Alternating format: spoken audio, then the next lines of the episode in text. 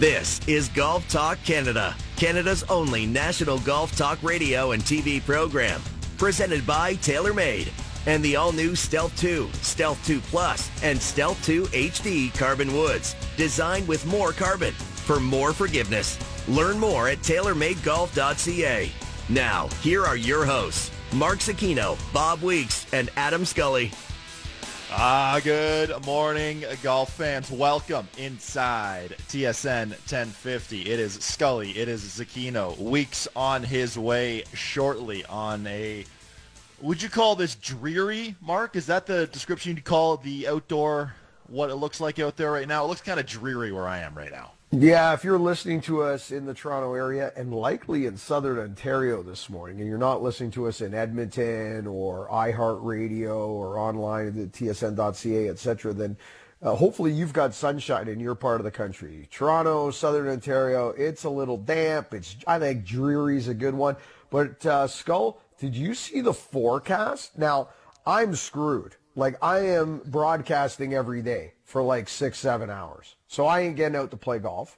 My shoulder, I've done something to my shoulder. I'm seeing a physio person tonight. Yeah, it happened in Rochester last week. Doing nothing. So I don't know what I've done to the shoulder. So I think what's happened is I've done something unknowingly and it just went last week. So hopefully it's not torn. If it's a tear, then I'm really screwed. I don't think it's a tear because I went and tried to play 9 holes last night with it aching in our men's night. And I was able to hit, I couldn't hit it hard, but I was able to hit irons. Just couldn't hit driver. Driver hurt so bad. But I was able to hit irons. And I was thinking to myself, okay, if this thing's torn, there's no way I would be able to go out and hit irons, I would doubt. So we'll see. We'll see what the specialist says tonight. But my point was, sorry, I'm rambling. No. The sun is coming out for the next 4 or 5. Have you seen the forecast for the weekend? I mean, get out there and get playing. It is beautiful this weekend. Yeah, you know what, Mark? I agree with that. I am playing on Saturday and Sunday, and then we'll be together on Monday at Weston. Where do we know what's going on yet on Monday? Like, I know it's Team Canada Day. I know they're going to put us through some exercises and activities, etc. But do we know? Are we playing golf? Are we? I don't think we're actually playing 18 holes. That's just my understanding. I'm hoping to get some answers at some point here today. I've been living sort of the interesting life of mixing Golf Talk Canada and SportsCenter. I've already received texts saying, I'm watching you right now on TV and I'm listening to you on the radio. How is that possible? It's the magic of technology, right? Right? No, I did host the late SportsCenter with Mark Rowe last night and hosting the next 3 nights. So you can watch me for the next 3 mornings, watch my ugly mug on the I mean, at this point, should not just be like every day. We should just be crushing multiple hours of TV and radio at this point, I think. Like... Well, you know what, Mark, it was funny because with our new time slot, which is great, Tuesday nights in prime time, 10 p.m., when our television show is generally going to debut now, I walked into the newsroom last night, and people were saying, it's like, is this live? I'm like, well, no, I'm standing right here. There's two of them. We did this 11 hours ago, yeah. But, too funny. But, no, we've got another Wednesday edition of GTC, another triple header for you on this lovely Wednesday. We're on from now until noon right here on TSN 1050, and then we're on at 1 p.m., TSN 4 and 5. And if you missed that airing, we're also on at 5 p.m. on TSN 2. Busy show today. We're going to hear Bob's one-on-one with Brooks Koepka, which you didn't get to on Monday's Radio on TV special. We'll also hear from Corey Connors after his performance at the PGA Championship. And something I'm very excited about, we're going to chat with Adidas Golf Global Footwear Director Mason Denison about the Adidas Ultra Boost golf shoes. And we're going to have much more on some new shoes coming out a little later. Mark, I sent you and Bob a photo of these shoes. I love that. You can't say specifically what they look like or the technology as they're not released to the public yet, but when they are, you will know it. Let's just put it that way. Did you get a pair of those? I did. I might put them on right now, actually. But I got to get a pair of these. So I mean, how do I gotta? We got to. Are they sending them to all the ambassadors, or did you order them? I'll have my people talk to your people. No, there's. You can order them. You can order them through our little hub. So I'll talk to you in commercial break one. Those are smoking. All right. But, of course, we'll have the TSN Edge perspective as well for the Charles Schwab Challenge. Scottie Scheffler, the overwhelming betting favorite. Before we get to all that, let's hit it with some news and some headlines. News and headlines are brought to you by Sandbagger Hard Seltzer. Sandbagger. Everybody knows one. Well, Mark, it's a busy time of year on the golf calendar. RBC Canadian Open a couple weeks away. Then, of course, the U.S. Open, which is 3 weeks away now, which is really hard to believe that that's coming up very shortly.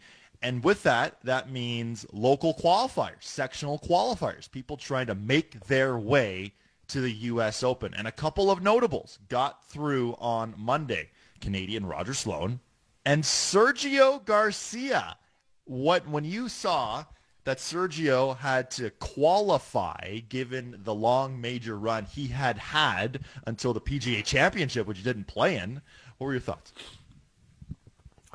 You know what my biggest thought was, Skulls, about Sergio? Was not that he qualified, because, again, I mean, who knows what his – we have no barometer of really where his game's at, right? I mean – we had a hunch on where Brooks Koepka's barometer, where his game's at, because of what he did at Augusta and the way he's been so vocal about wanting to be relevant and still win majors. So we kind of all expected when we got to the PGA that Koepka would be relevant. But with the rest of the Live Series, it's really hard to tell who's putting in the hours and who isn't. What shocked me the most is that Sergio wanted to go and qualify. That's what surprised me, because Sergio has the reputation that he has earned, by the way, of not necessarily putting in the hours, in air quotations. He's not the hardest grinder or practicer in the world. So my expectation for Sergio was really that, you know, he's kind of gotten his dough and he's a dad now and he's, you know, loving his life and he's off living and he's in a quasi back nine of his career, so to speak. It surprised me that he even wanted to go do this. Now, hey, good on him for wanting to go and good on him for being able to perform and do it, but that surprised me. I'm like, were you surprised to even see his name with his hat in the ring on this? Yeah, definitely surprised given you almost forgot about him, right? Because on the Live Tour, he hasn't exactly done too much, too, like you had just mentioned. I was curious, though, on Twitter last night, I saw a couple of reports from one of the guys he played with for the 36-hole, Scott Harrington, who said that Sergio was fired up throughout the 36 holes, multiple fist pumps, hadn't actually played with him before, but, man, he can flush the golf ball was his direct quote. It's the most impressive I've ever seen. So, obviously, Mark, you know, you've played with Sergio. This guy was an elite ball striker throughout his time on the PGA Tour, all those Ryder Cups, even when he was getting up there in age. You think back to Whistling Straits when him and John Rahm were one of the lone two bright spots on that European side. When this guy's on his game, which maybe he's getting closer to that now, he is one of the top ball strikers in the world. Yeah, I think, you know, Sergio's one of those guys we talk about natural ability, right? Of just God-given ability. He you know, if we go in the modern era, if we go, you know, Tiger, Phil, Rory, next, in that next column, you know, there's an argument that Sergio's next, right? Just natural God-given ability to strike a golf ball and how pure and natural it comes to him. What doesn't come natural to Sergio is the work. That's always been the problem, and the attitude. And it's funny, when his attitude was positive and when he worked on his attitude and tried to be a happier guy inside the ropes, similar to what he is outside the ropes. You know, Graham DeLaet and I were chatting last week. You have a lot of time to sit around, you know, you're watching golf and you're chatting. And he said he always liked Sergio. Like, he was always a good guy to be around outside of, you know, he didn't say he was negative inside the ropes, but what Graham was suggesting, he was just a good guy to hang around, because I was the guy that was suggesting that inside the ropes, he's sour. You know, he's a different person. He's sour. But the one time in his life where he wasn't, he walked out with a green jacket, right? So hard work, attitude, those things do mean something, and Sergio's kind of never really come around to it. It's a real shame. And speaking of U.S. Open qualifying, my buddy Andre Gonzalez, who I work with on PGA Tour Live, I think Andre's in his late 30s now. He's also a friend of DeLaet's. He's also a friend of Joel Damon. Nick Taylor and him are buddies. He got through one sectional at 3 under par, so he's going to regional final stage, and it's at his home course in Portland. So maybe Andre Gonzalez gets to the U.S. Open. So I got my eye on that. So who has the better mustache, Andres Gonzalez or Graham DeLaet? Oh, I don't know. That's a tough one. That is a tough one, right? Graham DeLaet, I always feel like he's ready to tie the like he's the villain and he's tying the damsel in distress to the railroad tracks. That's in the old black and white cartoons. That's it, right? Where Andres Gonzalez just belongs walking behind Val Kilmer in Tombstone. He looks like Doc Holliday or something.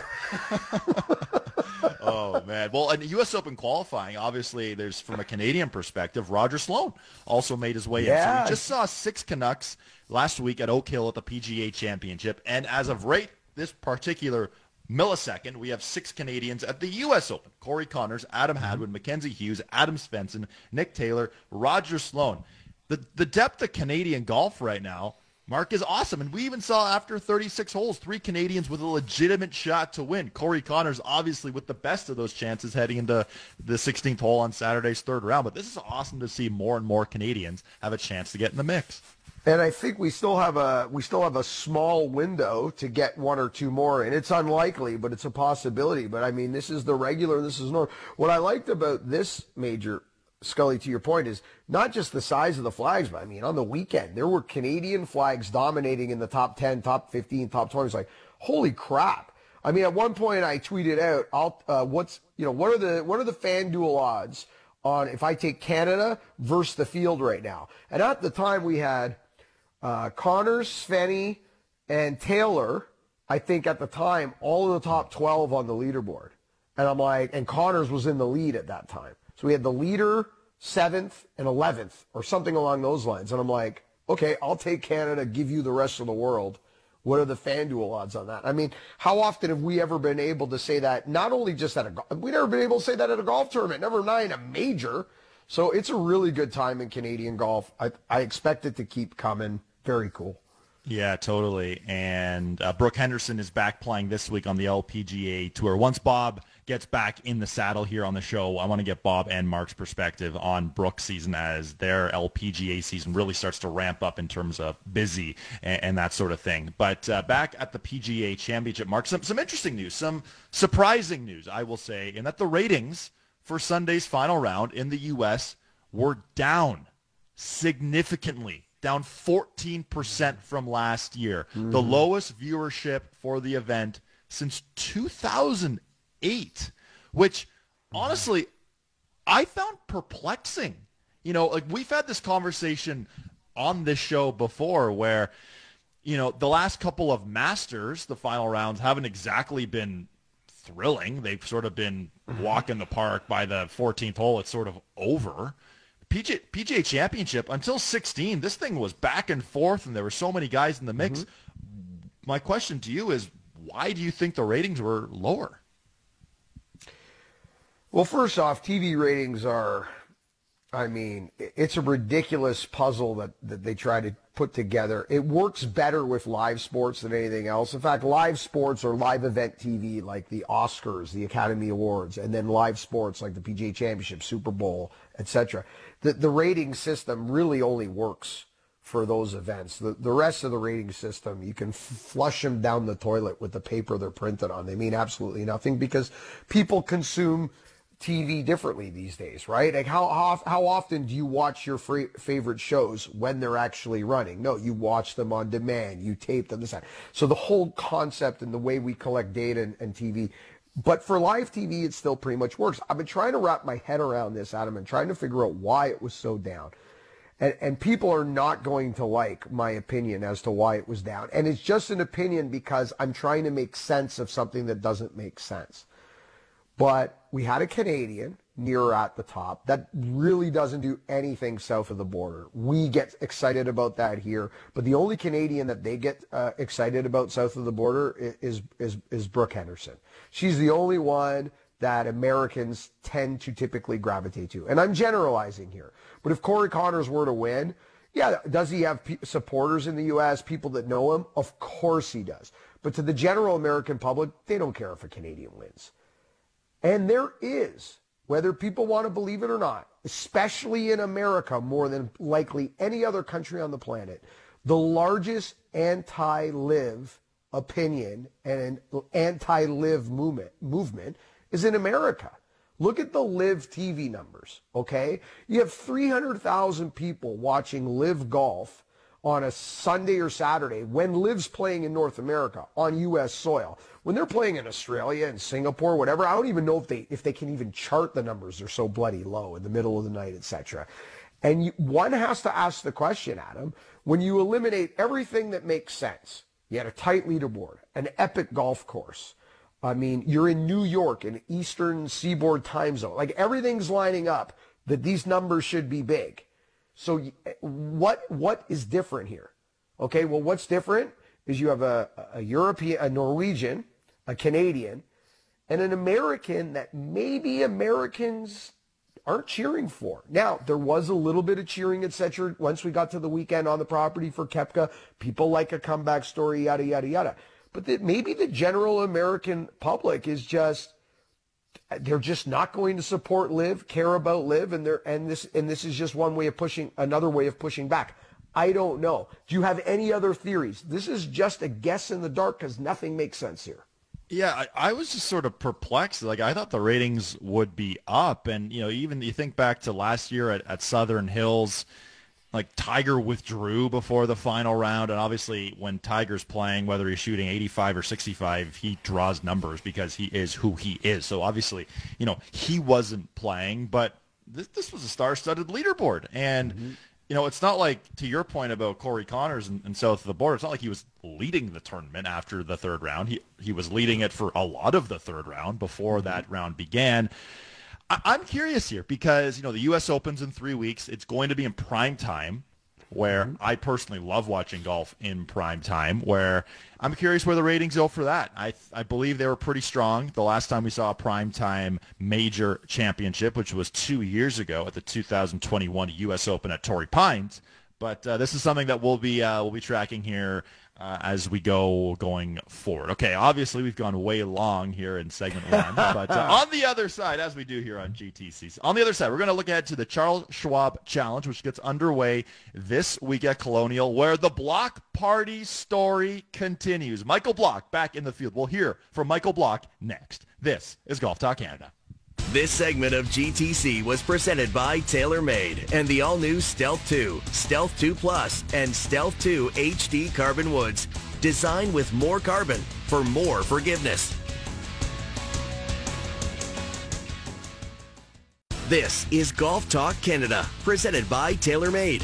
This segment of GTC is brought to you by JPSM Golf, offering Canada's largest selection of electric golf trolleys. Good for your score. Good for your health. Visit jpsmgolf.com to find a trolley that fits your game. JPSM Golf, Canada's premier electric golf trolley specialist. Welcome back inside Golf Talk Canada. Adam Scully alongside Mark Cicchino. Well, as we always do on our Wednesday radio editions of GTC, we look at that week's PGA tournament from an odds perspective. Odds on FanDuel. TSN Edge as well. So later in the show, we're going to give out our FanDuel TSN Edge picks for this week's Charles Schwab Challenge. But obviously one of the great stories we saw at the PGA Championship was PGA professional Michael Block, the T15, the hole-in-one on Sunday on the 15th hole, the slam dunkaroo, makes just under $300,000. And then, of course, the sponsors' exemptions invites started to begin. First, Charles Schwab Challenge this week, RBC Canadian Open in a couple of weeks. So he is playing this week at Colonial. Before we discuss Michael Block, let's hear some of Michael Block's pre-tournament press conference. Today was my first time on property here at Colonial. I absolutely love it. The people here have been amazing. The invitation was fantastic, obviously from Charles Schwab and everyone here. I've only been here on property for 20 hours in town, and everyone has been absolutely endearing. The volunteers have been amazing. I've made sure to pretty much meet every single one of them that's out there today. And yeah, the course is great. The course fits my eye. A lot of cuts off the tee. You got to be pretty straight, and the greens are perfect. And I've got a nice little ryegrass around the greens. So, to be honest, it fits me a lot better than it did last week. Okay, so for Michael Block, obviously, if he, you know, I'm curious, Mark, where the energy levels are at. Because this guy's been pulled in 28 different directions. He even mentioned in his presser that he's had to get an agent because, and it's just his buddy, because he's just like, and he's got all these like thousands and thousands and thousands of texts, yep. Which, I mean, I'm not sure how it feels to be that popular, but I mean, for Block, like realistically, what are you expecting from him this week on the golf course? I mean, if he makes another cut, I mean, is it not shocking? And listen, I'm not trying to discount what he did was incredible. Like, I'm just trying to suggest to you that what he did was so incredibly impressive. It's not that this guy hasn't played competitive or tournament golf before, but this is not a touring professional. And to do what he did across 4 days at that golf course, under that spotlight, in those conditions, I mean, it's too, is it possible, Adam? Could you imagine him now making another cut? If he starts to make, okay, hold on, let me throw something out at you. He's got a T15 right now at the PGA Championship. He made $288,000, right? Okay, now what if he makes the cut at the Charles Schwab? He's in the field at the RBC Canadian Open. I mean, he starts making cuts, T15 to major, like we're getting close to temporary status here. Conditional status on the PGA Tour if they give him enough invites along the way. I mean, this is crazy to even talk like this. But, I mean, if he makes the cut at the Charles Schwab and plays another weekend on the PGA Tour, this might be the best sports story of the year. Well, and to your point, too, so Block was on overdrive yesterday, and O-Dog basically asked him, like, if the opportunity comes and you keep making cuts, like, are you going to give this a go? And he said, yeah, why not? So, I mean, he's this happy-go-lucky guy. I'm curious to what they were saying on Overdrive, too, if he shows up on the first tee on Thursday looking like a NASCAR driver with about 94 logos on his shirt, because different sponsors have been reaching out trying to, you know, get their logos here and there. But from an odds perspective, so he's 500 to 1 to win. Okay. Plus 440 for a top 40 on FanDuel. Pretty good odds there. Plus 1,400 for a top 20 finish, which is fascinating too. So some odds that there. That top 40 action is really good, and that's like definitely inside the wheelhouse. Like, I'm not suggesting that this is a no-brainer or anything like that, but I mean, hey, he just played four amazing rounds on a much harder golf course than Colonial in terms of the setup and rough and things of that nature. The hardest thing, I think, for Michael Block at this point is just going to be taking it down, right? Like Adam, like bringing it down to a level again where he can go play golf. I mean, the energy and the distractions and just he's just so high right now. He's got to get refocused because the ball's going back in the ground. Now, the only thing I would suggest to you, though, I don't know this man at all, but from watching him and what we've seen from him, he seems to be like everything's in stride and nothing's a big deal. And maybe that's just a wonderful attitude, and maybe he can bring it to the first tee at Colonial. I'm fascinated to see Michael Block and how he performs here at Colonial. And I'm looking forward to seeing him at in 2 weeks at Oakdale for the RBC Canadian Open, where he will be teeing it up. We're on the other side. We're going to hear from Max Homa, and we're also going to hear from Bob Weeks on the other side, who has now joined us. We'll get Bob's perspective on Michael Block, on his conversation with Brooks Koepka, which we'll also hear after the break. This is Golf Talk Canada. This segment of GTC, presented by TaylorMade, was brought to you by JPSM Golf, offering Canada's largest selection of electric golf trolleys. Good for your score, good for your health.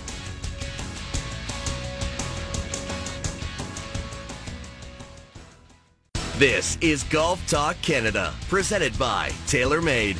This segment of GTC is brought to you by WeatherTech Canada, Canada's leader in automotive accessories. Visit weathertech.ca. Welcome back inside Golf Talk Canada. Adam Scully, Mark Skino, and now joining us, Bob Weeks around the table. Weeksy, how are you this morning, my friend? Excellent. I've got great teeth. So my dentist told me today, so that's where I was. That's why I was a little late. I had to go to the dentist and get a little cleaning and, you know, look through. So, you know, what do you call it? X-rays, all that fun stuff. So, but nothing too dire. Here I am, ready to go. I'm no dental expert, but is that a hot coffee you're having? Like, are you supposed to wait a little longer before dialing in a hot cup of Joe or no? Probably. I need coffee. So, well, someone who definitely will probably need some coffee, given the week he just had at Oak Hill, is Michael Block. And we just heard Michael Block in the previous segment playing this week at the Charles Schwab Challenge. I mentioned the odds to Mark, plus 440 for a top 40 finish, plus 1,400 for a top 20, and 500-1 to win the whole thing on FanDuel. Bob, given the week he just had, the life-changing week, the thousands and thousands and thousands of texts and emails he has received, realistically, if he makes the cut this week at Colonial, how big of a success story would that be? Oh, my gosh, that would be huge. I think I heard Mark was saying before the break about, you know, everything he's gone through over the last, whatever it is, 72 hours now is pretty amazing. And to try and put it all together and to focus on golf at the same time, you know, I was hearing about whatever it was, 10,000 text messages he had, and I mean, it was just kind of an overwhelming situation. And I'm sure there's a natural letdown after, and in a good way, that, you know, now you've finished and what you've accomplished, and so I think there's that part of it too. So I'd be, you know, for a guy who says he only hits one bucket of balls a week, I think it's pretty remarkable to have him even just playing some decent golf over two rounds, let alone four rounds if he makes the cut. And one thing we didn't touch on, boys, at all on radio, on TV, or our television special, which is on again at 1 p.m. TSN 4, 5 p.m. TSN 2, is in round two, he hit a cold, hard, hosel rocket shank. Like this thing, like we've all shanked balls in our life. And this thing was as good of a shank as you'll ever see. 160-yard par 3. This thing went dead sideways. Mark, did you see this shot? And how impressive is this that, you know, not only does he make the cut, you know, obviously the finish that he had, but to bounce back the way he did it, like, we know after a shank, you're terrified to hit the golf ball. I mean, pulling the shank in front of millions of people too, right? Watching, it's unbelievable. It was Bob and I were watching that in the media center, and I think I yelled, like I made a weird noise when it happened. And Bob and Graham turned to the right and said, "Did he just shake that?" I'm like, "I think so." And you guys looked up and they looked at the replay. We watched the replay a couple times. We couldn't believe it, but I mean, that's what I meant in the previous segment with how he is somehow able to manage his emotions and take everything, you know, one piece at a time, take everything in stride. So, I mean, it would be an incredible story if he were to make it to the weekend, but he seems to have the demeanor, and he keeps, I don't know if you guys have noticed this, but he keeps saying the same thing in his post round, right? It's, I've been on this planet 46 years before. For now, right? I can take things in stride. I know when to enjoy them. I know when not, you know what I mean? He keeps suggesting, like, he's had failure and disappointment in the past. He knows what it's like to be a struggling pro trying to play the game for a living. So he's actually going to enjoy this. So instead of embracing the pressure of it and the size of the moment, he's embracing the joy of being able to have the opportunity to do this. And if you can truly believe that, if you can truly internalize that emotion, because saying it's one thing and then believing it is something else, I mean, I think that's what frees him up to be able to handle these situations. So Michael Block's going to play the first two rounds with Min Woo Lee and Pearson Cootey. Let's put our guessing hat on here a little bit. RBC Canadian Open, first two rounds. Is Michael Block going to play with Rory McIlroy and Corey Connors? Like, give the people what they want. Bob, what do you think about this? No, I think that would be unfair to Michael Block, to be perfectly honest with you. I mean, I know it would be a good crew, but that's a little bit. I mean, he's already been in the fire, played 9 with 18 with Justin Rose and 18 with Rory, but that was where his finishes were based for the third and fourth round. I don't think you naturally would put a guy in there. That's a lot of heat to put the guy under when he's. He's still a relatively new guy. I think he's played 24 or 25 starts on PGA Tour events. So I just think you don't do that because it would be fun for the crowd. I don't know how much fun it would be for Michael Block. And, hopefully if he did that, we won't see any more of those shanks. He did get the break off the shank, though. It hit a tree and came back. That was the one good thing about a shank, if there is such a thing. That's right. And, Mark, if you Monday qualify for the RBC Canadian Open, do you foresee yourself replacing Rory McIlroy in that dream threesome that I just outlined, and you can have yourself with Michael Block, with Corey Connors? I couldn't qualify right now for the Sea Flight two-man scramble at my own golf club, okay? So just start there, okay? So, I mean, it's awful right now. So we'll see. We'll see after what they say about the shoulder tonight, Adam. We'll see. Yeah, but Bobby missed it off the top. We had a full injury report on Mark's ailing shoulder. He's currently day-to-day with shoulder, we'll call it tightness, Mark. I heard about it every single hour of every day last week because the poor guy was just like hobbling. If it was a leg, if it was a horse, they would have shot him. It was just he was not in good shape last week, and we did everything we could. We patched, we sent him in and got some meds and tried to fix him up, but he's definitely on the DL. This is a good time. This would be a good time for you and Nick Obrich to try and take us on, because you might have sort of like a handicap, right? Exactly. Okay, now we're talking. Now we're talking in a big way. Now, I mentioned in the last segment we'll hear from Max Homa. I want to play the audio a little later in the show when we make our TSN Edge picks, because he has some great perspective on the difference between playing Oak Hill and Colonial and how much different it will be. But we'll play that later in the show. But let's get back to the PGA Championship at Oak Hill. And we didn't have a chance to play on radio, Bobby, your one-on-one with Brooks Koepka. Let's play that now and then discuss what a wild week it's been for Brooks Koepka since that victory. Here's Bob with Koepka after winning his third Wanamaker Trophy. All right, Brooks, congrats. Another major championship. After all you've been through, the injuries, the doubts, all that, how sweet was this victory? This is the sweetest one yet. Going through the last few years, it's been quite difficult. Been interesting with everything that's gone on. So to be sitting here today with 5 is pretty special. Was there a moment today? I can go through and look at all sorts of great moments. The early start, the birdies, the putts on 12, 13, driving the green on 14, maybe the putt on 16. Is there something that stands out that sort of told you, okay, it's mine now? I think the shot on 16, obviously, I felt like I was in full control with 4. With the last 2 to play. Honestly, I think the momentum thing for me was probably on 4, making that, 12-footer, making that putt. Kind of, I don't want to say settled nerves, settled anything, right? I had 3-4 feet on 2 and 3, so it wasn't like a real test. But to actually make that downhill slider, okay, let's go. We got 3 in a row. Let's build on that. And I felt really comfortable after that. I know you don't want to talk about what happened at Augusta National in terms of the morning and things that went on there, but what you learned from that, did that help today?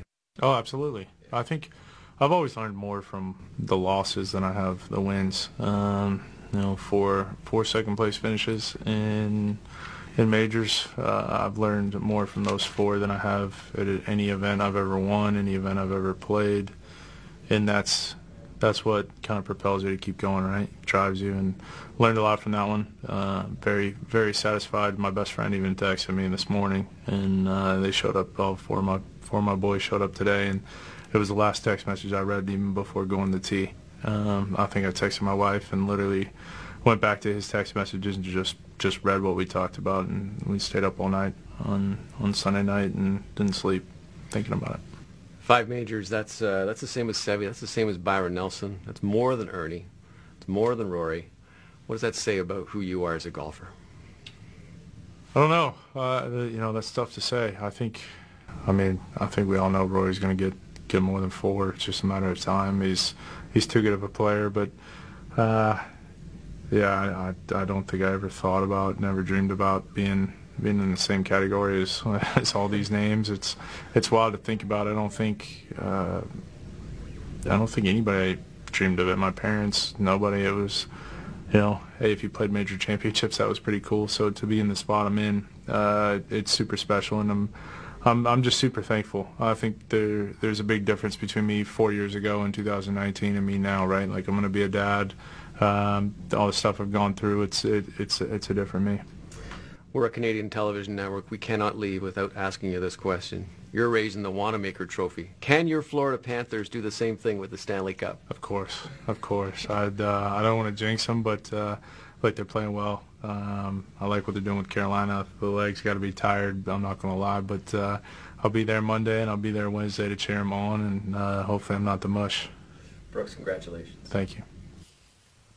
A lot to unpack from that. Hopefully I'm not the mush. That was quite a line there. And talk about the heater Brooks Koepka has been on since that victory. He was on a podcast Sunday night where, to put it lightly, he had been hydrating during, before, after. I don't think he actually went to sleep after winning on Sunday when he showed up at the Panthers game on Monday night, Bob, because he looked like he was enjoying himself. Yeah, I'll tell you, it's something else. He said it was interesting. Before we actually started the interview, as they were positioning cameras and lights and microphones and things, producer Jamie Rydell and I were chatting with him, and we asked him, the hockey stuff, and he said he actually came to two games in Toronto. And I'm surprised. He complimented the folks in Toronto. He said, oh, yeah, they're so nice. I mean, even I was cheering for the Panthers, and they were really nice to me. I mean, that wouldn't happen in other places. Now, I'm sort of shocked that we didn't pick up on that before, because you would have thought that Brooks Koepka sitting in the – he said he sat in the just like 10 rows up, apparently, and I don't know. I guess nobody noticed him. Unusual. Yeah, well, so I did some digging, too, and so I found there were one or two fans who took selfies with him. But really? It's not like he wasn't shown on the broadcast, and obviously, we ran into Brooks Koepka, the three of us. Remember that back in California? That's right. We were in California. He was just out for dinner randomly. He walked by us, and there was no reason for him to be there either. Do you recall that? No, he was just hanging. He was hanging. But to your point, Bob, I mean, it's not like he's a small dude. So I mean, if he was cheering and people got in his grill, I don't think that would end well for the other party involved there, but Brooks Koepka will be in attendance for the Panthers game 4 tonight, trying to close out the Carolina Hurricanes. We're not going to get into some hockey talk here, because I know people were thrilled about our Leafs takes earlier on, but let's just say the Leafs got goalied by Sergei Bobrovsky, and that guy's playing on another universe right now. But not sure if you guys saw some of the controversy, if you will, made-up controversy, when Brooks Koepka was posing for photos with the Wanamaker Trophy, and is it Seth Waugh? Is that his name? Seth Waugh, who was posing, who came around, and people online looked at their exchange. You couldn't obviously hear what they were saying, where Koepka was basically posing with, it was probably 40, 50 different people coming around, arm around, Wanamaker Trophy, click, move on. And it seemed like they had some sort of weird exchange, but Todd Lewis got to the bottom of it, saying there was no sort of controversy involved. I mean, we're just making up news at this point when people are reaching for straws. But for Koepka here, we had this conversation on radio on Monday, on TV, on our show this coming in this afternoon too. Koepka's now second on the U.S. Ryder Cup standings. Unless something strange happens, Bob, he has to be on the U.S. Ryder Cup team, does he not? Oh yeah, I think so. I think if anybody qualifies under the points system, then they've earned it. And the PGA of America, of course, I don't know. They're more in tune with the PGA Tour than I think any of the other three governing bodies out there. But I just think that they'll allow that to happen naturally, and it would be horrible if they sort of said, "Yeah, sorry, no, you're not eligible because you're over there." I think if we had to be a captain's pick, things might be different. We'd have to see. Mark, did you guys see the Chambly exchange with Brad Faxon on Golf Channel about this, how awkward it was. And I mean, I'm with Bob on this, and there's people on Twitter still like lighting up going, oh, Koepka should be banned from the Ryder Cup team, blah, blah, blah. You know, we all three of us have been very vocal and adamant about our position on LIV and where it comes from and whatnot. And again, we did that last year when we felt that that was part of the story. That's no longer part of the story. The story now is the product, I think. You know, we're not going to stop this from happening. So it's up and it's running. No one needs to hear our political opinions anymore. I think everybody knows them. I don't care for the product. I've been open for that. But at the end of the day, regardless of how much I dislike the product and find it difficult to watch, I'm with Bob. If you have set the criteria, this is the criteria for how you qualify for our championships. And with the PGA of America, that's the PGA Championship and the Ryder Cup team. Regarding the men's professional game. That's their criteria. You can't set the criteria and have people qualify, and then you don't like who qualified, so you then change the criteria midstream. That doesn't fly. That leaves a horrible taste in my mouth. So I'm with Bob on this 1,000%. If you qualify, you qualify. Captain's pick, different story, okay? But, I mean, qualification is qualification, right? Just the way Sergio Garcia, we talked about it off the top, Adam, Sergio Garcia, surprising to all of us, decided, hey, I'm going to go give this a go. He went to U.S. Open qualifying. He went through the process. He qualified. He deserves a spot in the U.S. Open. That's how qualification works. And we'll have much more in hour two because there were a couple of tweets put out. Claude Harmon III, who is Brooks Koepka swing coach, had quite an interview. And Phil Mickelson was back at it on Twitter with a tweet that, honestly, very interesting and will create quite a discussion, I know, as we also preview LIV Golf DC this week, which Brooks Koepka, I'm really curious what the guy shoots this week after about 99 Heinekens in his system. Okay, on the other side, we're going to play Bob's one-on-one with Corey Connors after his finish at the PGA Championship. And we'll also discuss 20 weeks of TaylorMade as it continues this week. This is Golf Talk Canada. This segment of GTC presented by TaylorMade was brought to you by WeatherTech Canada, Canada's leader in automotive accessories.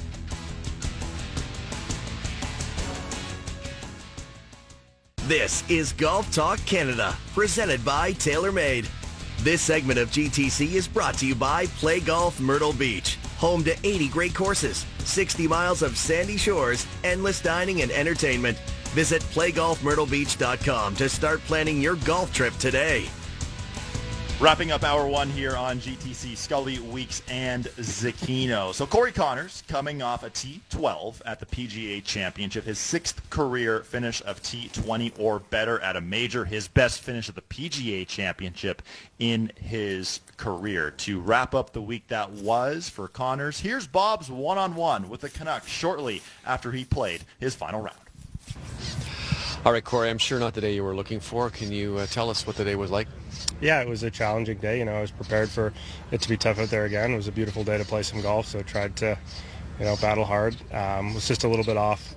Misjudged the wind a few times early on in the round, and you know, really fought hard to save some pars at the end of the front nine, which felt good, and just wasn't able to give myself the looks I wanted on the back nine. Just kept hacking it out of the rough, and that it's not easy out here. How frustrating is it to go from a day like you had yesterday where you were getting all the breaks and making great shots to a day like today where the edge is just, you're just on the slight side of the other side of it? Yeah, that's golf really.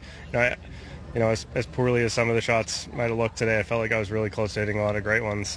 Just, you know, wasn't meant to be. So there's certainly a fine line, and that's, you know, why the game beats us up sometimes, but, you know, is also rewarding. When you leave here, what do you take with you? How do you assess what happened here this week? Yeah, obviously wanted a better result today, but did a lot of really great things. Gives me confidence, you know, heading into the rest of the season, knowing I can get myself in the mix. And, you know, as you know, high as the score was today, my short game was actually quite good for most of the round. Had a few nice up and down, so that certainly a positive. But, yeah, you know, overall, you know, starting the week, you know, if I could have finished up around par, I probably would have taken that. So, you know, disappointing day today, but I'll be hungry when I get a chance again. When you look ahead at the schedule, you've obviously got the RBC Canadian Open, the U.S. Open. Anything else going on before that? Yeah, I'll be heading to Ohio for the Memorial Tournament, one of my favorites on tour, and yeah, really excited for the RBC Canadian Open. It's a big highlight of my year, and try and make some noise there again this year. And obviously the U.S. Open, another big event. So a week off coming up, and then some big events. Thanks for this week. Thank you. Corey Connors' very solid season continues, and looking forward to seeing Connors as the schedule continues to heat up.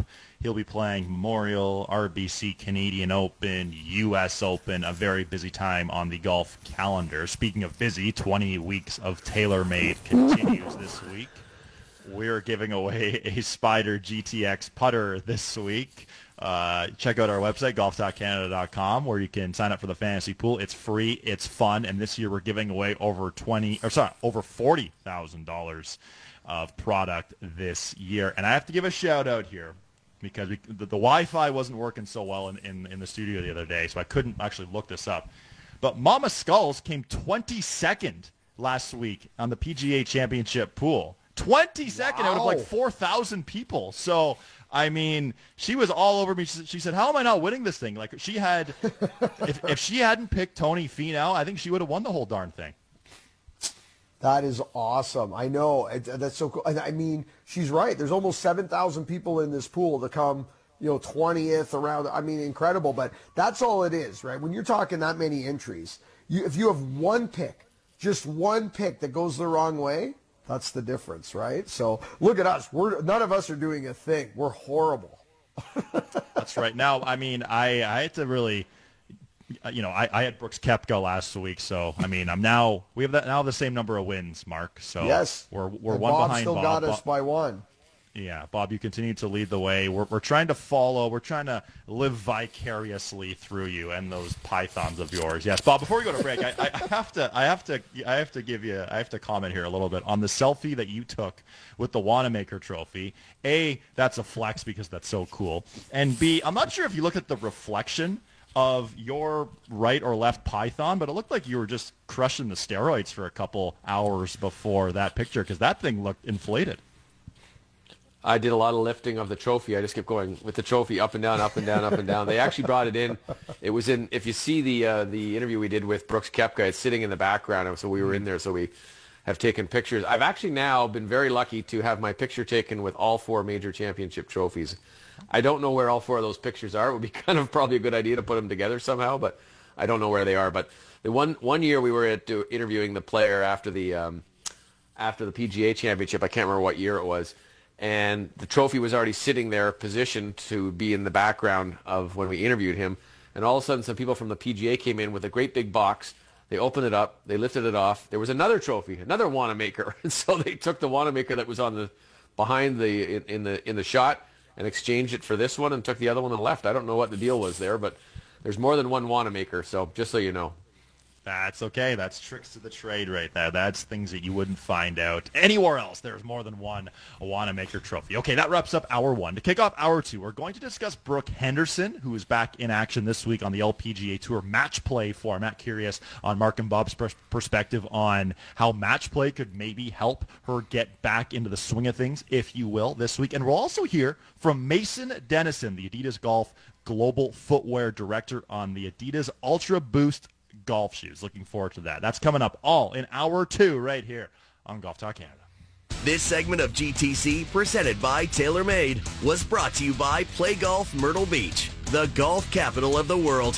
Thank you for listening to hour one of GTC. Don't forget to follow us on Twitter and Instagram at Golf Talk Canada. For show archives, podcasts, and all things GTC, visit golftalkcanada.com. And don't miss Golf Talk Canada Television weekly on the TSN Television Network.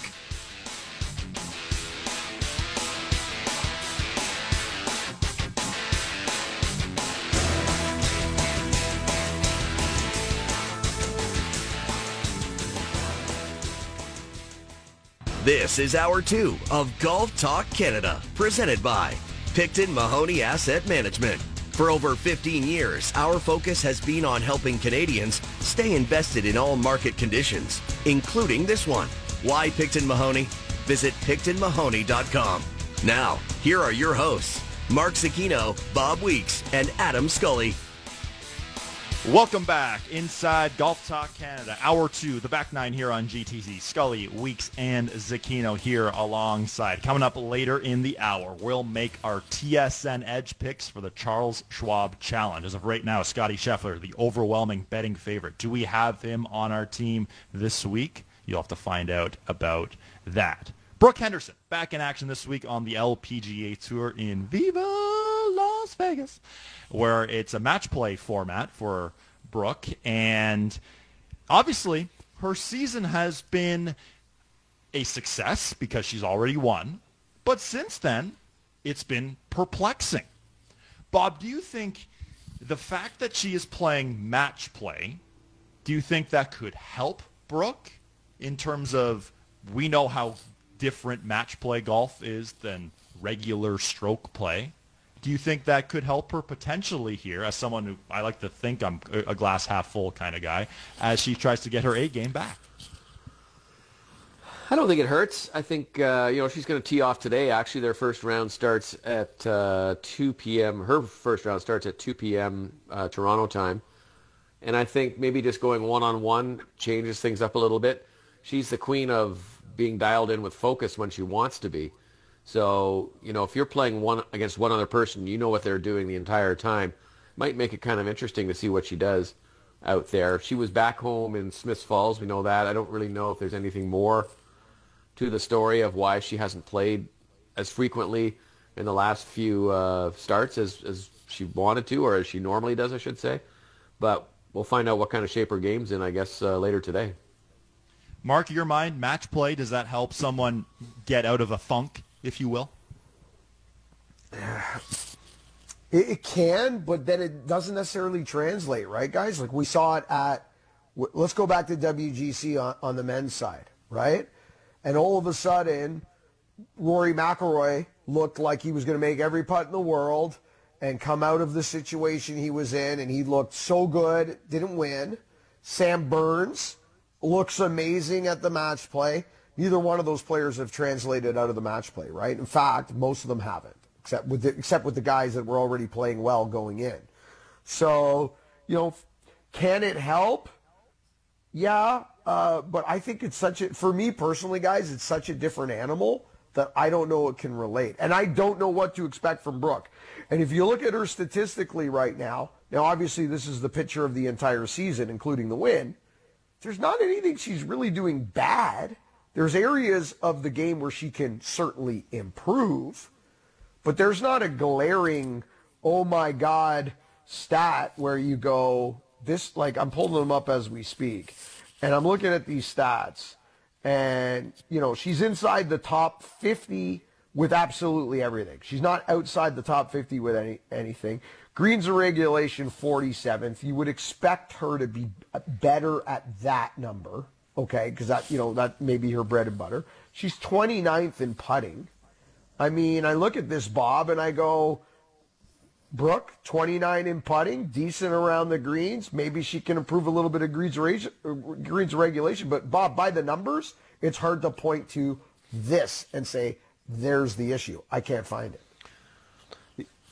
Yeah, the only number that you point to and scratch your head at is the streak of missed cuts, which is, just something that you don't normally see from Brooke Henderson.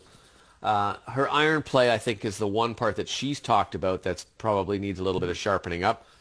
And I'm not quite sure if there's a particular reason to that or what happens. This is one of those situations where when you're a self-taught player, as she is, I mean, she works with her father, obviously, but for the most part, she's a self-taught player. And, like Graham DeLaet, like Bubba Watson, those players who've come before her, you just got to go and sort of find it on the range somehow and just get the feel back for it. And hopefully she'll find that this week. And maybe, again, when you don't have to worry quite as much, you don't have to be quite as good in match play as you do in stroke play because you only have to beat your one opponent at one time. So maybe she gets on a bit of a roll, and that'll give her the impetus to kind of get back on track. And for Brooke Henderson, she's only broken 70 once in final rounds this season, and that came at the HSBC Women's World Championship, where she opened that week with a 6 over 78. So she's only broken 70 once in final rounds. Since that victory, her finishes T44, T48, miscut, T11 at the Lotte, T23, and a miscut. So hopefully some better golf here for Brooke Henderson, as a very busy time with a bunch of majors coming up in a short amount of time, including the U.S. Women's Open at Pebble Beach, which I'm certainly looking forward to. That's July 5th to 9th, so we'll have a full in-depth preview of that. Going to flip the script here a little bit. On the other side, we're going to hear from Mason Denison about the Adidas Ultra Boost golf shoes. And I want to play that in a segment by itself. But I mentioned earlier in the show about Phil Mickelson being back at it on the Twitter machine, as he has been. He was. We didn't hear from him for a while, but now he's back. He's honest, and love him or hate him, that's how this tweet starts too. That's Phil Mickelson, and he tweeted out yesterday afternoon: "Love, live, or hate it, it's the best way / tour to be your best in the majors. Enough events to keep you sharp, fresh, and ready. Yet." Not to be worn down from too many tournaments or obligations. 14 live events, 34 weeks left, open to prepare for the 4 majors. Fact. One thing I do know, whenever I tweet out, I'm going to end my tweets with fact, period, first of all. But, Mark, does he make a point here?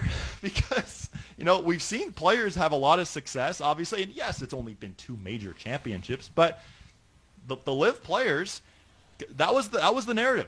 They went over to live. They don't care. But now they're playing well, and it's these guys still do care. What do you think about what Phil tweeted out?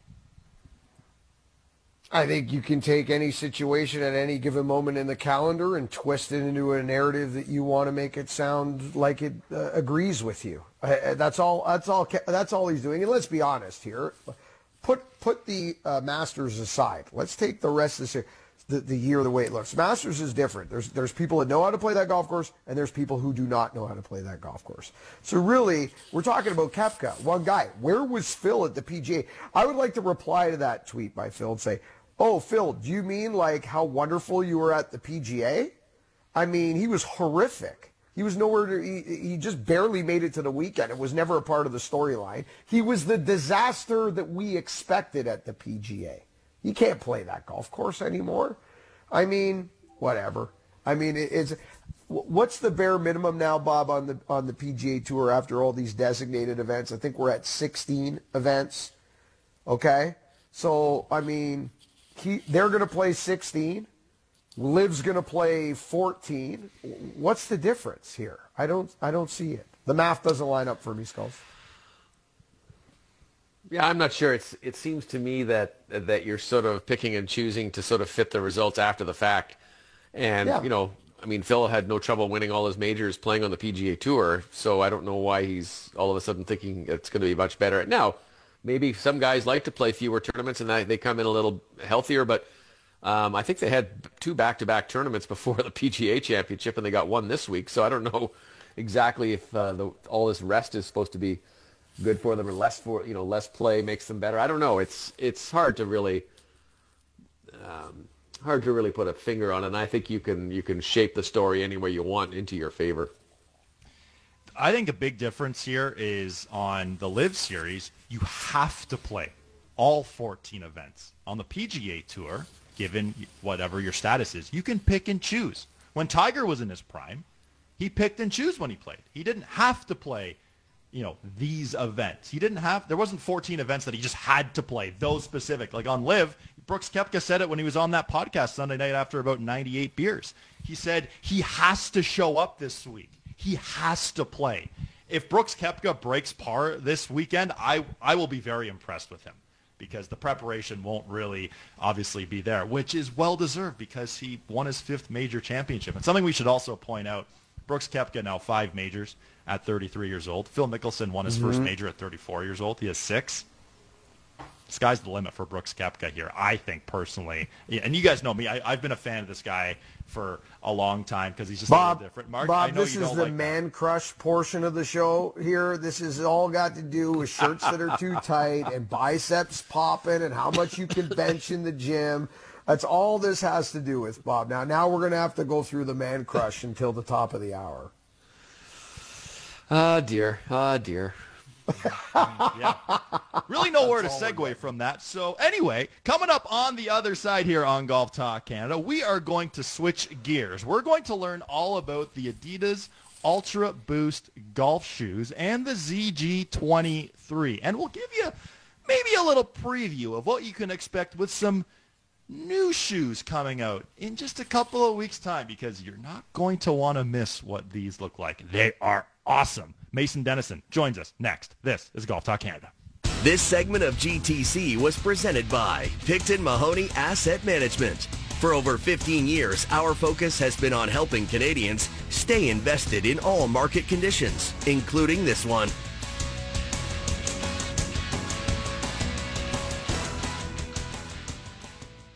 This is Golf Talk Canada, presented by Picton Mahoney Asset Management.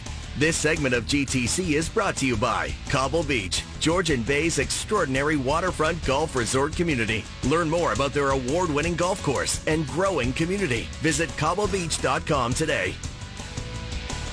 Looking forward to heading out to Cobble Beach here in the next couple weeks or so, because it's a great place to be. So I've heard. I've never actually been. I've looked at many pictures and videos and such, but looking forward to getting there. But like I mentioned before going to break, Adidas has released the new Ultra Boost golf shoes. And like I'm about to mention to Mason Denison, I mean, I haven't received the amount of feedback from one Instagram story of one pair of shoes ever, because so many people were so in love with the shoe that I posted a photo of and on an Instagram story, a simple Instagram story, and it just created the buzz. And they're so comfortable, and they've got so much technology behind them. For much more on this shoe and some more shoes from Adidas Golf in 2023, here is Global Footwear Director Mason Denison. Now joining us, good friend of Golf Talk Canada, Mason Denison from Adidas, to talk all about the shoes here in 2023. Now, Mace, before we get going here, it was, first of all, great to see you back in Los Angeles in person at the global launch. But when I initially posted the Adidas Ultra Boost golf shoes that I received, I've never received more feedback from an Instagram story, from people who maybe aren't the everyday golfer saying, holy, where can I get those shoes? How long has that shoe been in the works? You know, people are surprised at how far out we work. We've got to predict the trends, and our calendar is typically about 18 months. So I would say it's been in the work for 18 months. And that includes design, materials, multiple rounds of prototyping, color reviews, and all of that. Of course, production ramp up, getting the go-to-market plan dialed in. So yeah, about 1.5 years that's been in the works before that actually launched, where you could actually purchase it. That's amazing. So for all these people, you know, commenting on Instagram or checking out the Adidas website and seeing Boost and Ultra Boost, how does that benefit the player? Yeah, I mean, Boost is, you know, obviously it's an Adidas technology. I think it's the best cushioning in the industry. I say any product with Boost, the thing that you'll feel is just the amazing cushioning and comfort. You do get a little bit of a spring in your step. So we always talk about the fact that it's these encapsulated, there's these little balls, these little pellets, right? And each of them just have this energy return to them, and you compress them all together into one midsole piece, and you're on sort of a trampoline. I mean, it's every step you feel like you're getting something back from the shoe. You walk off the course feeling a little bit more energized, and the comfort is incredible. So golfers care about comfort. Golfers want to come off the course feeling somewhat refreshed. They don't want to have two anchors on their feet in terms of weight and, you know, stiff feeling product. Boost gives you great comfort, great energy return. It lasts forever. So it's a great product. Yeah, it certainly is. And one thing that I felt when I first put the shoe on was the fit. It felt awesome. It fit properly, which is obviously critical, whether you're golfing or walking, and mixing those together is obviously the complete package. What can you tell us about the Prime Knit upper and how that can help? Yeah, Prime Knit is incredible because it almost has a sock-like fit and feel. So, you know, there's movement to it, so you can get in and out of the shoe. You can, you know, pull the collar out a little bit, get your foot into it, and the product will expand to meet the circumference of your foot, but it also snaps back a little bit. So it's got that almost compression-like, sock-like feel to it. So it's stable enough, but it moves enough too. So you never feel, you know, if you've ever put on a true leather shoe or a microfiber shoe, if the last isn't built right for you, it can feel a little tight in certain areas. The nice thing about PrimeNet is it expands and moves to your foot. So it's very comfortable. It's very adaptable. Allows you to, again, to get in the shoe, you know, pretty easily. And it's just so comfortable. Along with the Boost and a PrimeNet upper, I would argue there's probably nothing more comfortable. Like, this is my shoe that I will wear when I travel around the world. Of course, I'll play golf in it too a little bit, but this is like the ultimate comfort, versatile shoe. And another great bonus to this shoe, too, is the one round I played in it, it started raining. It started pouring here in the Toronto area. And these shoes are water resistant, which is great, too. What's some of the technologies to make this shoe water resistant as well? Yeah, we take that PrimeNet material that people have experienced in the Ultra Boost, and we you know, put it through a process to make it hydrophobic. So in the yarn itself, we put a hydrophobic finish in there. And what that does is it doesn't have a full waterproof membrane, but the knit is very tight the way it comes together, and water beads off of it. It looks like a duck's back if you were to pour water onto the vamp. So unless it's really pouring out there, you stick your foot in a puddle, and light rain and morning dew, we're giving the golfer the protection that they want from a shoe like this, while not overbuilding it to be so stiff and heavy that it takes away from what the shoe is really intended to be, which is a versatile golf shoe that you can wear on and off the course. So I told you about some of the reaction that I have received just from posting an Instagram story with these shoes. What kind of reaction have you received about these shoes? A lot.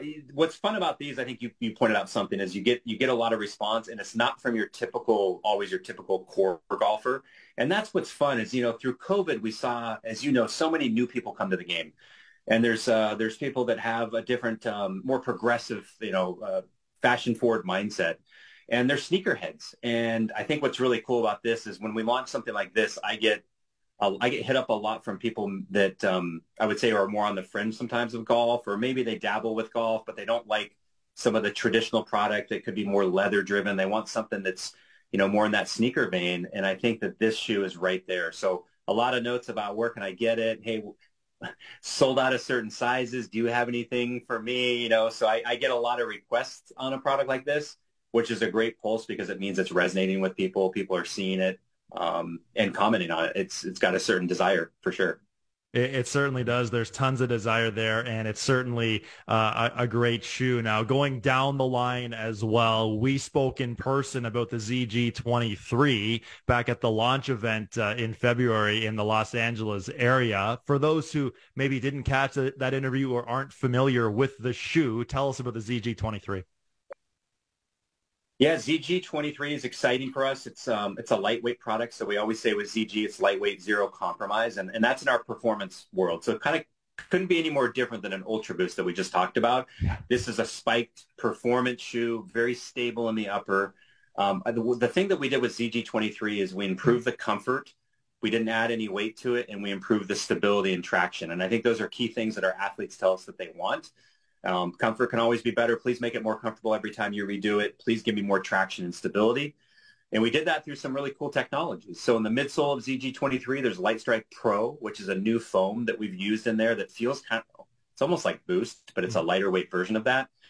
Then we have a new ultralight stability fin. It's 3D in shape, so it comes up on both sides of the foot. You really feel like you're wrapped in almost a seatbelt in like a sports car in the shoe. The ZG23, and then the traction. We use data-driven traction design. So we actually had pros hidden shoes, and we took the pressure mapping and we put it into a program, and the secondary and primary grip was laid out based on the heat mapping. So using some of the advanced tools that we have here to make product perform at a higher level with ZG23. And you mentioned it right there and working with the tour pros, because we, as the average consumer, the average viewer of the sport, will turn on the TV and say, hey, there's Colin Morikawa, you know, wearing these shoes. And I understand he had a say and an input into the ZG23. What's it like hearing from him and hearing him say, I want whatever in a shoe, and applying that directly into the complete make of the ZG23? I would say the one thing I've learned working with the best players, male, female, from around the world, is just how incredibly important footwear is and how particular they can be, because there's the performance aspect. And I know for some people that's not as important, but when you're a world-class player, footwear is the only thing that connects you to the ground. And I know for sure that when if people think they're going to slip or they do slip, they could lose a tournament because of that. They could lose $1 million. I mean, it's that important. So when we do tests with our players, like Colin, focusing in on grip and stability, the shoe fitting like a glove, no break-in period needed. And early on, there was some feedback from Colin that really dictated the design of this, making sure that it had a combination of enough firmness and support, but with that enhanced cushioning as well. And so, yeah, he was color's another thing. So everything from fit, cushioning, if it had enough traction, and then I'd say color and visual. You would not believe how particular players are when they look down, at a dress, wanting to make sure that they have a distraction-free toe down is what we call it, and feeling confident over the ball and something that's not going to look too busy or get in the way of how they line up a putt. And then I always say with golf shoes, the really tough thing is when you're over a ball, you want to make a shoe stable. So you have to have enough support and lateral stability. And then after you hit a shot, you walk, and you want it to be comfortable and flexible.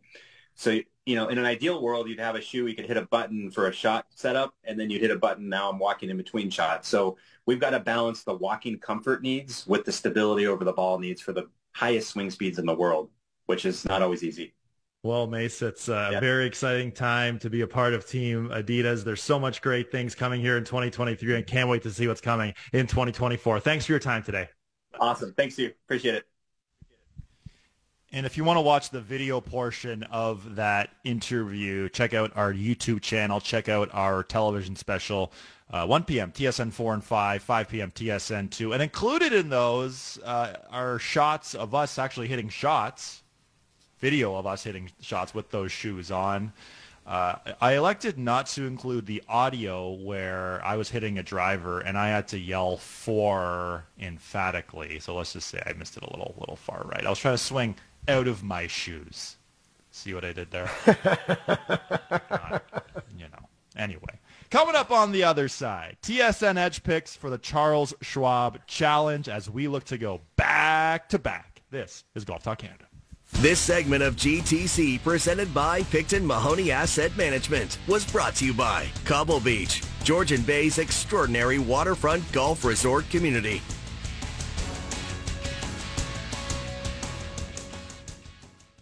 This is Golf Talk Canada, presented by Picton Mahoney Asset Management. This segment of GTC is brought to you by Cadillac. Experience Cadillac. Join one of our agents for a personalized virtual live tour of Cadillac SUVs, sedans, and EVs. Book your tour at cadillac.ca/live. Welcome back inside Golf Talk Canada. Adam Scully, Mark Cicchino, Bob Weeks all around as we look ahead now to this week's PGA Tour event at the Charles Schwab Challenge. Now, it's going to be a different challenge than Oak Hill was, given all of the runoff areas, the rough, the length, the weather, the firmness, everything included in that. Now, I mentioned earlier in the show we were going to hear from Max Homa. I want to hear from Max Homa now as he talks about some of the differences between Oak Hill and Colonial. It was nice to get out and play a golf course that wasn't as hard as last week. So that was fun. I played with Tony Finau today, and he said, he hit a couple chips off the back of the first green and looked at his caddy and said, "Oh, I am good at chipping." So difficult last week. So it's nice to come to an otherwise hard golf course, but it feels, a lot simpler. Didn't play great last week, but saw some good things. Had a good grind for 4 days. Looking forward to making less bogeys and more birdies. But I love being at this event. It's one of my favorite golf courses all year, so it's always exciting to come to Fort Worth. Interesting comments there from Max Homa, who's plus 2,500 right now to win this week on FanDuel Canada. Okay, let's make our TSN Edge picks. Of course, we got a victory last week. I had Brooks Koepka at plus 2,100 pre-tournament on FanDuel. Should also mention after round one, he was plus 4,000. So talk about value. But you guys both had Scottie Scheffler last week, who came T2. Now, Scheffler is the overwhelming betting favorite yet again at plus 400 this week at the Charles Schwab Challenge. Bob, give us your first pick. Oh, what a coincidence. It's Scottie Scheffler. That's who I'm going with. Nice segue. Finished second here last year at this tournament, so he's got some good mojo coming in here. Finished second last week as well. And in the big tournaments, he plays well. 10th at the Masters, 1st at the Players, as we know already. And he's good in Texas this year. He was 5th at the Byron Nelson and tied for 9th at the Houston Open. We know all the other stats about him, all the records, all the numbers, and what a year it's been for Scottie Scheffler. So got to put him in on there. And then I went with Colin Morikawa, who was second in this tournament in 2020. He was 14th 2 years ago, tied 26th for last week. But he did finish up last week with a nice round of 69. So I think a Sunday 69 in a major championship always shows that you're playing with some kind of form. And then if we look at it, he's first in strokes gained approach to the green, fifth in strokes gained tee to green, and seventh in greens in regulation. I think hitting the greens at this golf course is kind of important. So I think he'll be a good pick. And then I went with a little bit of value with Canadian Nick Taylor, 22nd so far this year in strokes gained total, which shows you that he is having, and in fact, he said it last week when we interviewed him, this is the best year he's had on the PGA Tour. He is playing some exceptional golf due to a lot of hard work. 6th in putting average, 7th in putts per round, 15th in one-putt percentage. So you can see the big difference in his game has been with the putter. He's also 12th in both third and fourth round scoring. And the last time I looked, you could get him for about plus 9,000. So I think that's a pretty good bet. I would caution people to look at that. Maybe look at the top 5 or top 10 numbers as well for Nick Taylor, but he's going to be on my ticket to win this week. There you go. Those are some good picks there. And looking at Scottie Scheffler here, and Mark, I'm going to throw to you here momentarily, but this guy is just on an absolute heater right now. You know, he finished T45 at the CJ Cup in South Carolina, Mark, when we were in Myrtle Beach. Since then, his worldwide starts, I'm going to read these out. T3, T9, second at the Hero World Challenge, which does get points. T7, T11, 1, T12, T4, 1, 4, T10, T11, T5, T2. And he's putting up these numbers when he's first in greens and regulation, first in strokes gained total, first in strokes gained tee to green, first in strokes gained off the tee, 92nd in strokes gained putting.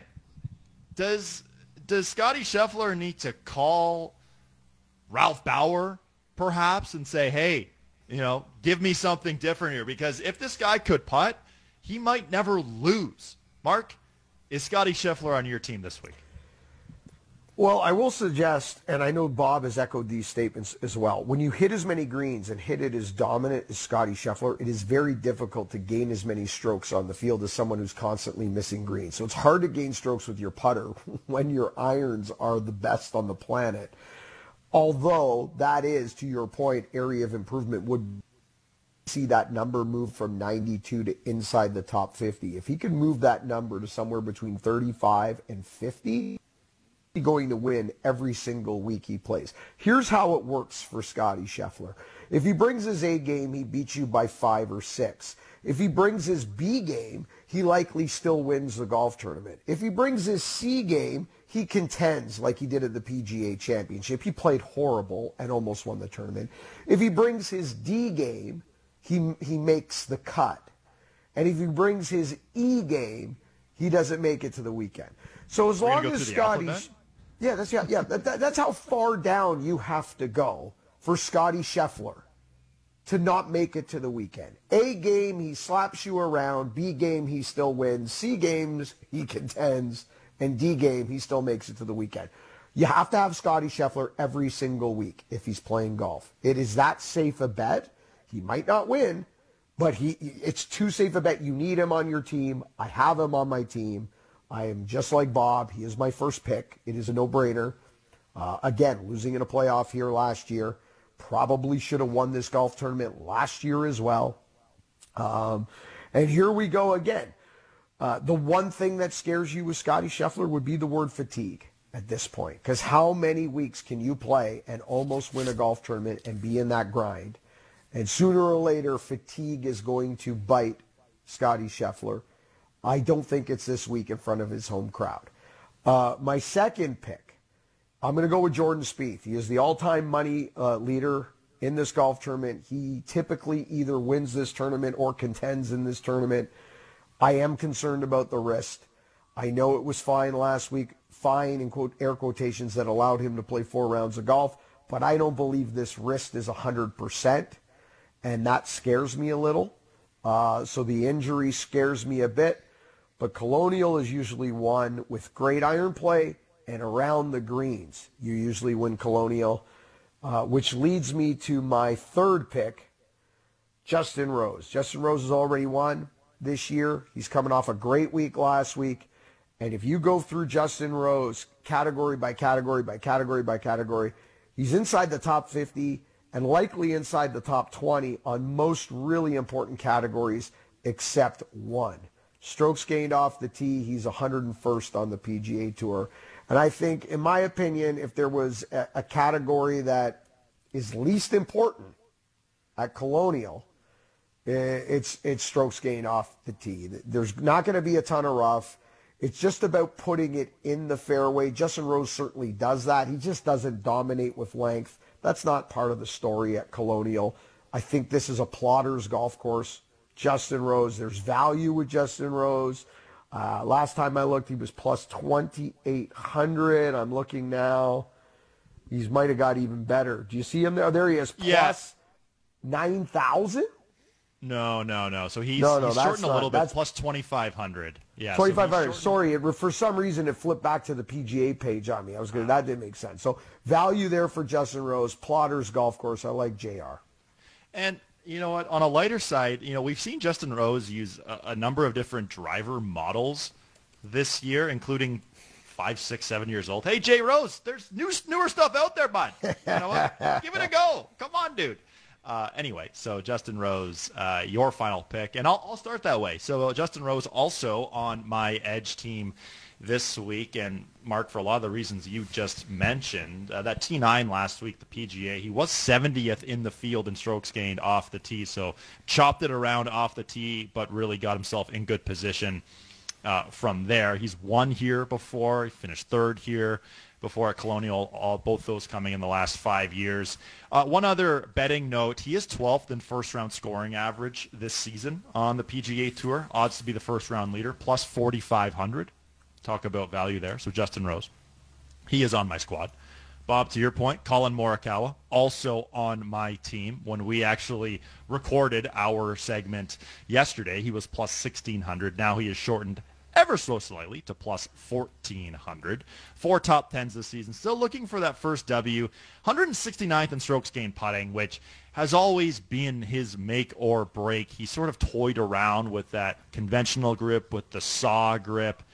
I think that the scar tissue is gone from what happened at Century in the first week of the season, and this guy's motivated. This guy was kind of briefly sort of in the mix, call it Friday afternoon at the PGA Championship, was playing in the worst of it on Saturday too. So I like Colin Morikawa, who's played well here before. You remember that first official tournament back from COVID in June of 2020, missed a short little putt in the playoff at the Charles Schwab Challenge. So I like Colin Morikawa here. And lastly, you guys know me. I like to pick different people, a little more value down the board, like to take some chances. Chris Kirk, he is my final selection. He was plus 4,200 yesterday. Now he's plus 4,800. So long odds for him. This guy won on the PGA Tour 3 months ago or so. He's played very well here as well at Colonial. 7 top 25s, including a victory. Plus 600 for a top 5, plus 320 for a top 10 finish. Those odds, of course, courtesy of FanDuel. Chris Kirk is my final pick. Okay, so you just heard our picks. If you want to see the video version of what we just said with more length, with some graphics, with some fancy banners and video and such. And Mark, you made a Tom Kite reference at some point, which... Yes, I did. You did. I didn't have that on my bingo card of names we'd mentioned for our PGA Championship recap special, but that's why I love you guys on GTC, because you never know what's going to be said. Anyway, that's on tsn.ca right now, and also on our television special, 1 p.m. TSN 4 and 5, 5 p.m. on TSN 2. Coming up on the other side, we'll have leaderboard updates from around the world of golf. Where are people playing this week, including PGA Tour champions, a major. That is also this week. Can Mike Weir play well? Can Stephen Ames continue his role, pick up his third victory of the season? We'll update you on that. And we'll give you a little update on where we will be next Monday and where you can see us on television next week, because we'll all actually be together. The three of us. We're actually going to see each other in 3D. Who would have thunk it? It's been such a long time. Anyway, we'll discuss that much more as we wrap up GTC on the other side. This segment of GTC, presented by Picton Mahoney Asset Management, was brought to you by Cadillac. Cadillac. Experience Cadillac. Join one of our agents for a personalized virtual live tour of Cadillac SUVs, sedans, and EVs.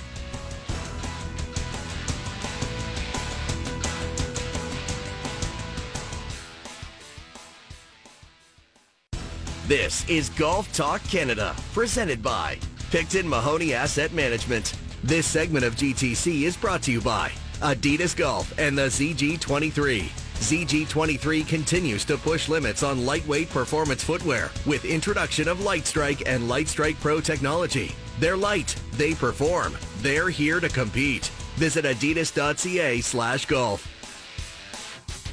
Wrapping up GTC this morning, the first leg of our triple header run again, 1 p.m. TSN 4 and 5, 5 p.m. on TSN 2. Time for some leaderboard updates. Leaderboard updates brought to you by Bushnell Golf, the number one rangefinder in the world of golf. Visit bushnellgolf.com for much more. Here is where you can see professional golf throughout this week. Corn Ferry Tour, the Visit Knoxville Open, where Roger Sloan will be playing. He just qualified for the U.S. Open yesterday, as we mentioned earlier in the show. PGA Tour champion, senior PGA Championship from Fields Ranch East, where Mike Weir, Stephen Ames, trying to continue great seasons, especially for Stephen Ames. What a performance he's had so far. On the LPGA Tour, Bank of Hope LPGA Match Play, presented by MGM Rewards, where Brooke Henderson is on the tee in about 3 hours now in match play, taking on Yoon Hung. And on the PGA Tour, it is the Charles Schwab Challenge, where we're trying to go back to back and get our second straight TSN Edge victory. Mark, 20 Weeks TaylorMade continues this week. We're giving away a Spider GTX putter. How can people get involved? Go to golf.canada.com, register. It's free. It's fun. We're doing Fantasy Golf League. We still have tons of weeks to go. Once you register, you're in for the grand prize, the whole deal. So why not do it? Jump in. We're having a blast with it. Golf.canada.com. Excuse me. Having a blast with it for sure, that is. And it's been so much fun.